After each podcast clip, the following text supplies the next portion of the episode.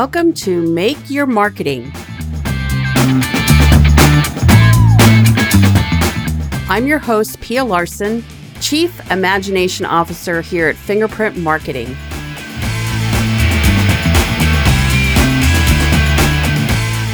Just like other small business owners, I had to learn how to navigate marketing and found there was no such thing as an automatic when it comes to driving your business. You need to know how to shift. That said, there's no reason to stall or come to a stop. With the right guide, you can be in the driver's seat and lapping your competition in no time.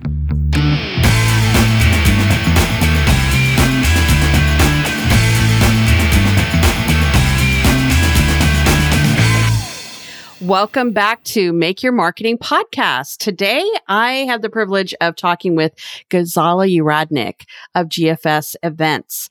Ghazala is not only a longtime friend of mine, but she's a client and we've worked together with other nonprofits. She started working with nonprofits in 2012 when she created GFS events because she was on a nonprofit board and volunteered and could see that they needed help in fundraising and strategic event planning. So we wanted to talk to her about her success because she has grown and also kind of talk to her about the pivot to doing virtual online events and also some great tips to nonprofits if you are out there listening on how to market the nonprofit and events. So welcome to the show, Ghazala. Thank you, Pia. Thanks so much for having me. Yeah. So I've known you since 2000, I think. So, and I've seen you start GFS events. Can you tell us a little bit about what you saw and what inspired you to start your own business to help other nonprofits? Yeah, absolutely. So I have always been in that nonprofit space. I did strategic planning and business development on the hospital side. I actually have a master's in health administration. And so I did a lot of work with hospitals, health administrations. And so it was a, a natural transition to go into the nonprofit world because hospitals are one of the biggest nonprofits. And so mm-hmm. I knew I wanted to be in that space and I also knew I wanted to be an entrepreneur. I liked I liked the excitement of being an entrepreneur, building building my own company, building my own team. So I knew that that was going to happen too, and I really enjoyed fundraising. So I I actually like getting out there and talking to people and asking for money, and so all of those things put together, I realized that the probably the place where nonprofits needed the most support was around events, and that's wh- why we are now GFS Events originally started kind of consulting, wanting to help boards of, of smaller nonprofits, but realized where they could use the most support and where we could really, really help them was around their events and fundraising events specifically. So, what do you do for them to help them kick off a great event? Good question. So, we really do everything from soup to nuts. So, we start off with a timeline and a strategy. We help them set their goals and objectives. Sometimes we'll talk to a nonprofit and I'll say, the first thing question I'll ask is, how much do you want to raise? And it's interesting to me how many times people don't know how much they want to raise. Really? And they don't, yeah, they don't, they're like, we're not sure. Um, they don't know what their budget is. And so we really, really want to lay the foundation of a good strategy behind the event. So what are your goals? What are your objectives? Because it isn't always about fundraising. Sometimes it's about community outreach uh, sometimes mm-hmm. it's about being present in the community and for people, you know, out to be people to know who they are. So it isn't always about raising a specific dollar amount. And so once we've done that, once we've kind of um, set that in place, we do a timeline and then we work with them on all the logistical aspects. So whether that's acquiring a venue or figuring out, you know, if it's an auction, your auctioneer, your MC, we help with procurement, we provide sponsorship consultation, and then we also provide some email and social media marketing consultation. And by that, what I mean is we help them with here's this calendar of when posts should go out. We don't necessarily write their posts for them, but we give them some some good ideas and then also kind of a skeletal outline of like logistics around the event so they know how to promote the event. Wow, so you are the full package. That's that's awesome. I wasn't aware that you help them with the marketing part of it. So since this is a marketing podcast, what are some of the tips that you have for marketing and uh, fundraising an event? Yeah. Well, I think one of the things that nonprofits suffer from is they're really afraid of reaching out to their donors too much. I don't know if you've ever signed up for something Pia like you know like I get an email probably once or twice a day from Starbucks, Nordstrom's, like mm-hmm. any any place I've ever shopped like sends me emails, right? Mm-hmm. And so nonprofits are like, "Oh my gosh, I can't send an email. I sent an email 2 weeks ago." And so I think one of the things that that nonprofits need to realize is that it's okay for your donors and your community and your audience to hear from you.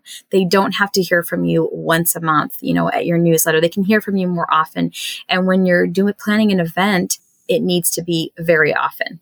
We need yeah. to send out emails and social media posts very, very frequently because it'll take people anywhere from four to eight times before they actually make a commitment to attend an event. They'll hear about it and they won't register, they won't register. So it takes a lot of touches for people to actually do that. So one of the biggest pieces of advice is that communicate with your audience more frequently. And that's what we we encourage our clients when they are building a calendar, when we build a calendar for them, is that we want to reach out to people more frequently. That's a great piece of advice because I think for any client, we we run into this as well where they just feel like oh i don't want to be too pushy or salesy or put ourselves out there that often. But what they don't realize is how loud the you know interwebs are and and how noisy it is. And really even if you're on every platform chances are they're they're probably only going to see one post. Maybe they'll see an email maybe two but you're definitely if you think you're not communicating enough then you probably aren't being seen at all Exactly. Well, and repetition is key, right? I'm sure you you mm-hmm. do you know you you need to repeat yourself on multiple platform and repeat yourself on on the same platform because it's the same thing where people are just like you're clicking delete a lot on email. So you need yeah. to be in front of people so that they will see your see your posts and your your emails and your newsletters. Yeah. What other tips can you share with us? As you may know, the last year and a half, so many events have gone virtual. So, one of the things that we do recommend for a virtual event is also some physical pieces. So, we're encouraging almost all of our clients that even when your event is virtual, let's send a physical invitation postcard. There's very little tangible items in a virtual event. You know, you're not seeing people, you're not getting to eat and drink. So, having a physical uh, mailer connects you a little bit more to your donor. And what's really been working well too is in that physical mailer, even including immediately the link to donate because people will mm. see that. They'll put potentially put that event on their calendar. But if you've got a link there that they can go to and make a donation, that's also, you know, you're getting a donation early and you may also get it again later during the event. So that's been super helpful is that physical piece. We're encouraging that quite a bit. That's great. And then I think I saw on one or maybe many of your events that for attendees of the event, you'll send send like a care box or care surprise box out to them. What's in that? Yeah. You know, that can vary. People are loving those. Uh, we call them kind of gala in a box or an event box. And we've done everything. We've done full on dinners, like an actual dinner, three course wow. dinner that people can either heat up or it's already warm when they are when it arrives we are doing right now. We have a client who is um, based in Nepal, and their event is in um, early October. And so we're actually doing these beautiful gift boxes that are going to have Nepalese prayer flags. Wow. We have handmade cards in there. We have like some Nepalese recipes and spice packets. And so it really can be very creative. But whatever you do in your gala box, it should be slightly mission oriented. So whatever your mission is, it should match. So another example is we have another client that's a youth mentoring organization. And so they're including some fun baseball hats and, and some hot chocolate so that the mentors and the mentees can kind of, you know, have hot chocolate together. And so things that are just a somehow related to your mission and your organization and the work you do are super important. It, it shouldn't just be random items. There should be a story behind it so it makes sense to the donor.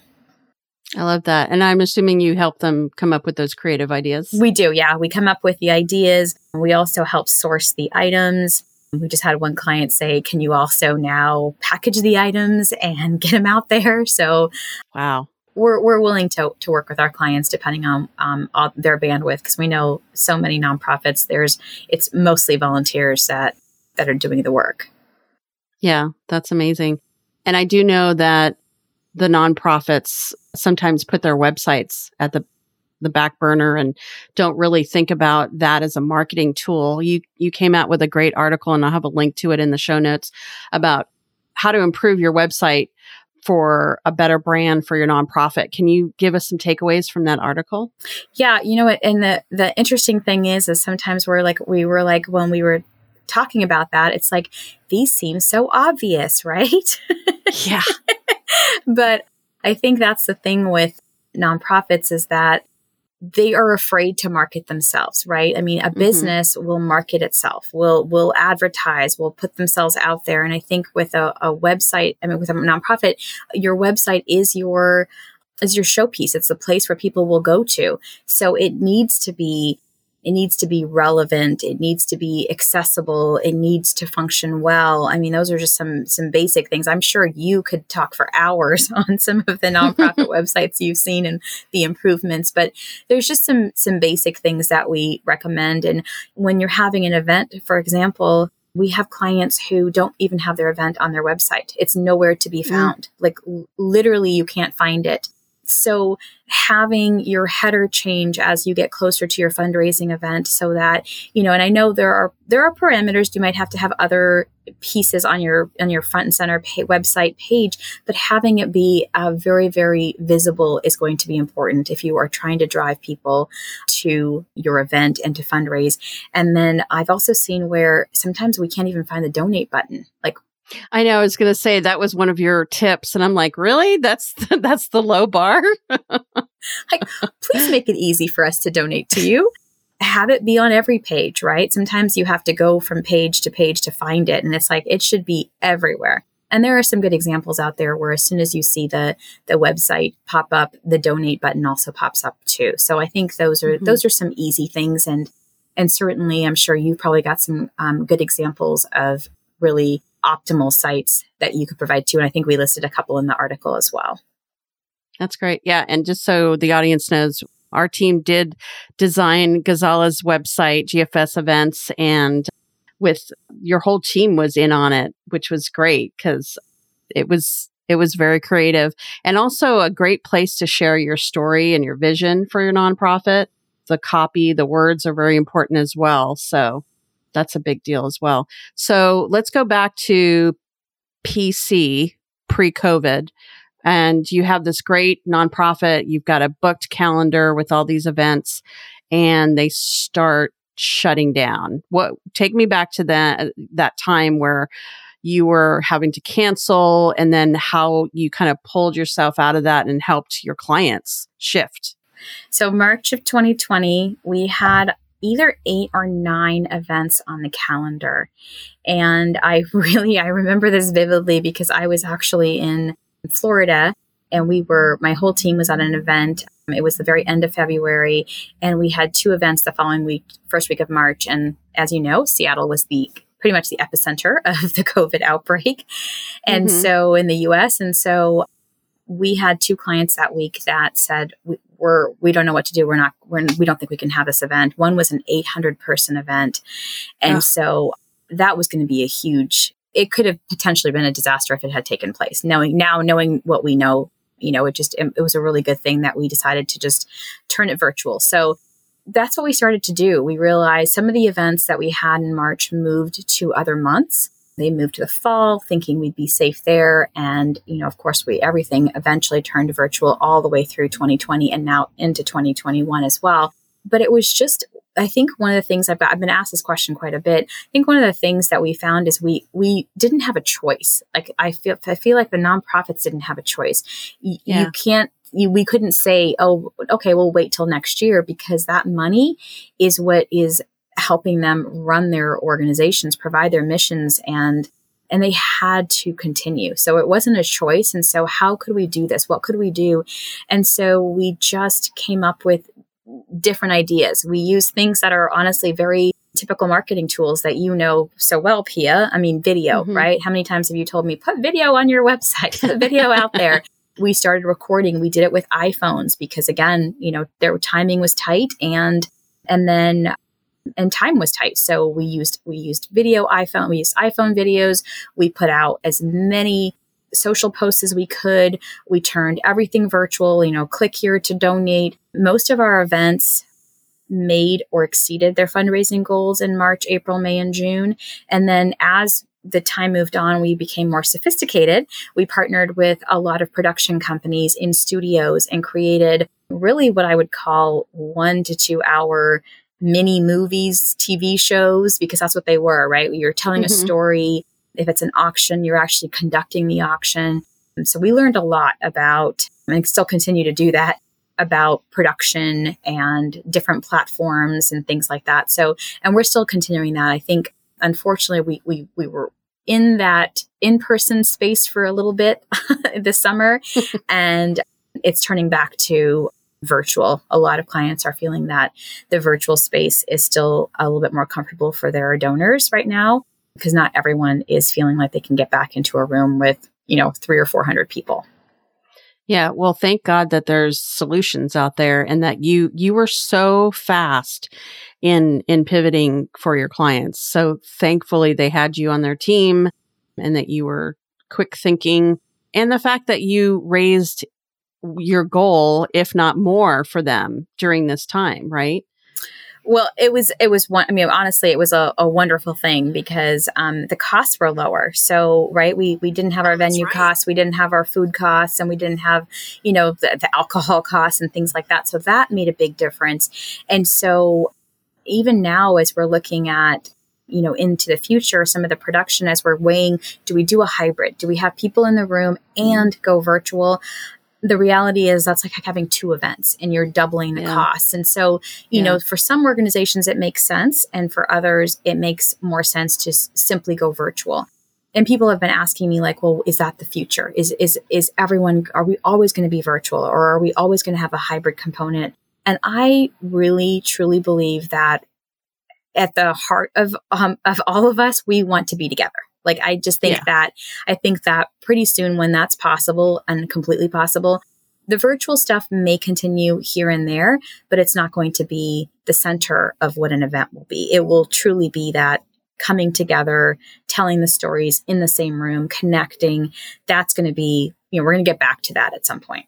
I wholeheartedly agree. And as an extrovert, I agree even more. but it, especially for nonprofits, because it's so heart centered and you don't really get that emotion as much as if you were in person. So, yeah, yeah.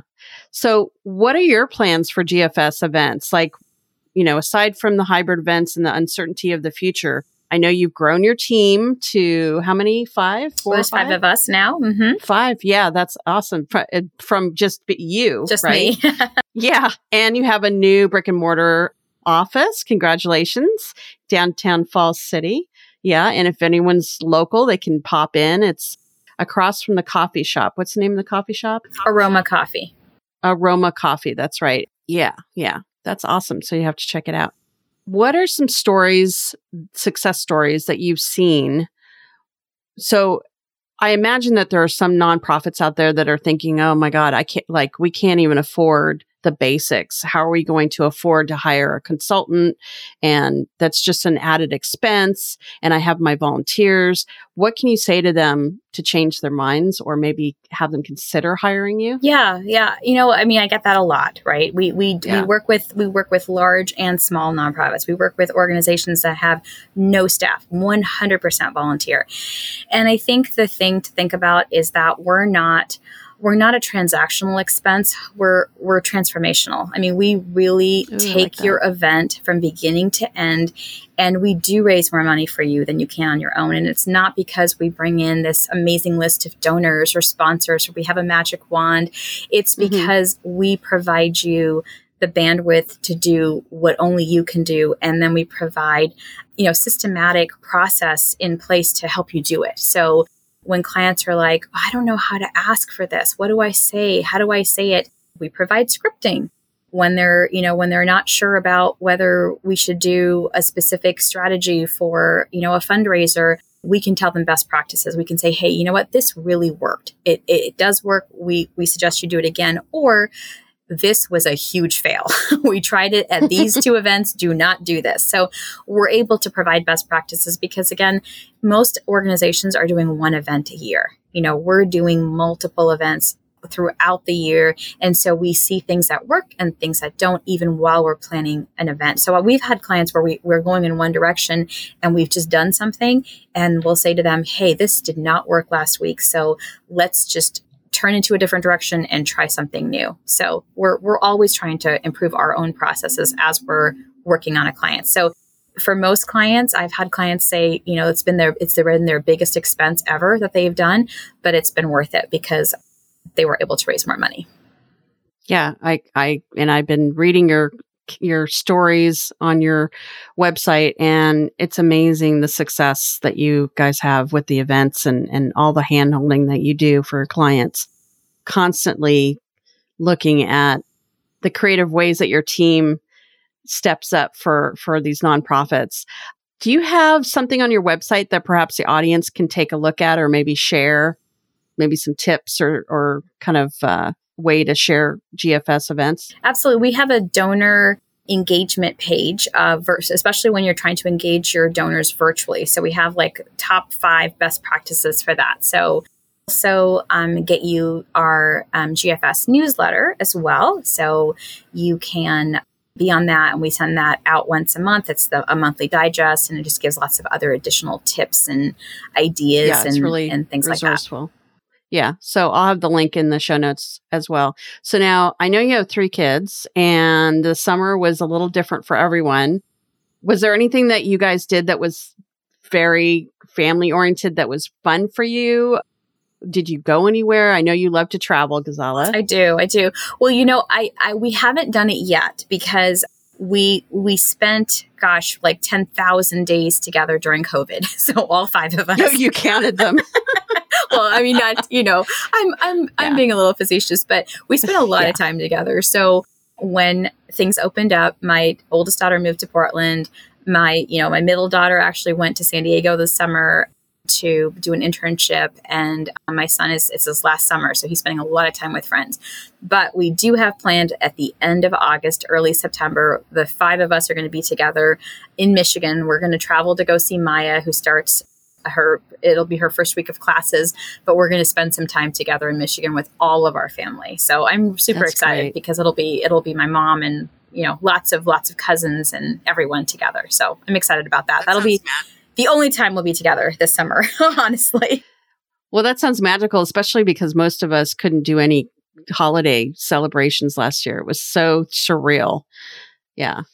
Well, thank you so much for joining us. And I know that you provided a lot of takeaways. If you if you want to follow up with Ghazala and just have a chat about how she can help your nonprofit, where can they find you, Ghazala? What's the best place? Yeah, we are on a variety of different places. We are on Facebook events, Instagram, GFS events, and then LinkedIn. You can connect directly with me or GFS events. You can follow GFS events. Fantastic. Have a great weekend. Thanks for the, being on the show. Thank you. Thanks so much for having me.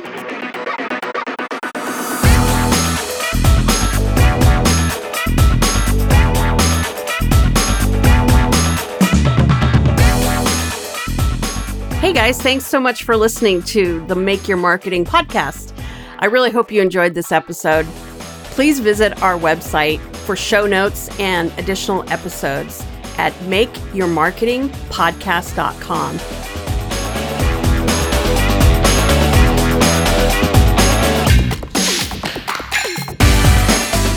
Hey, and don't forget to subscribe to the podcast and please consider rating and reviewing. This helps other potential listeners find us and share the goodies with them. And by the way, you can also email me because I'd love to hear from you. Email me at pia at fingerprintmarketing.com with feedback, questions, a topic, anything that you want to chat about. Thanks again for listening.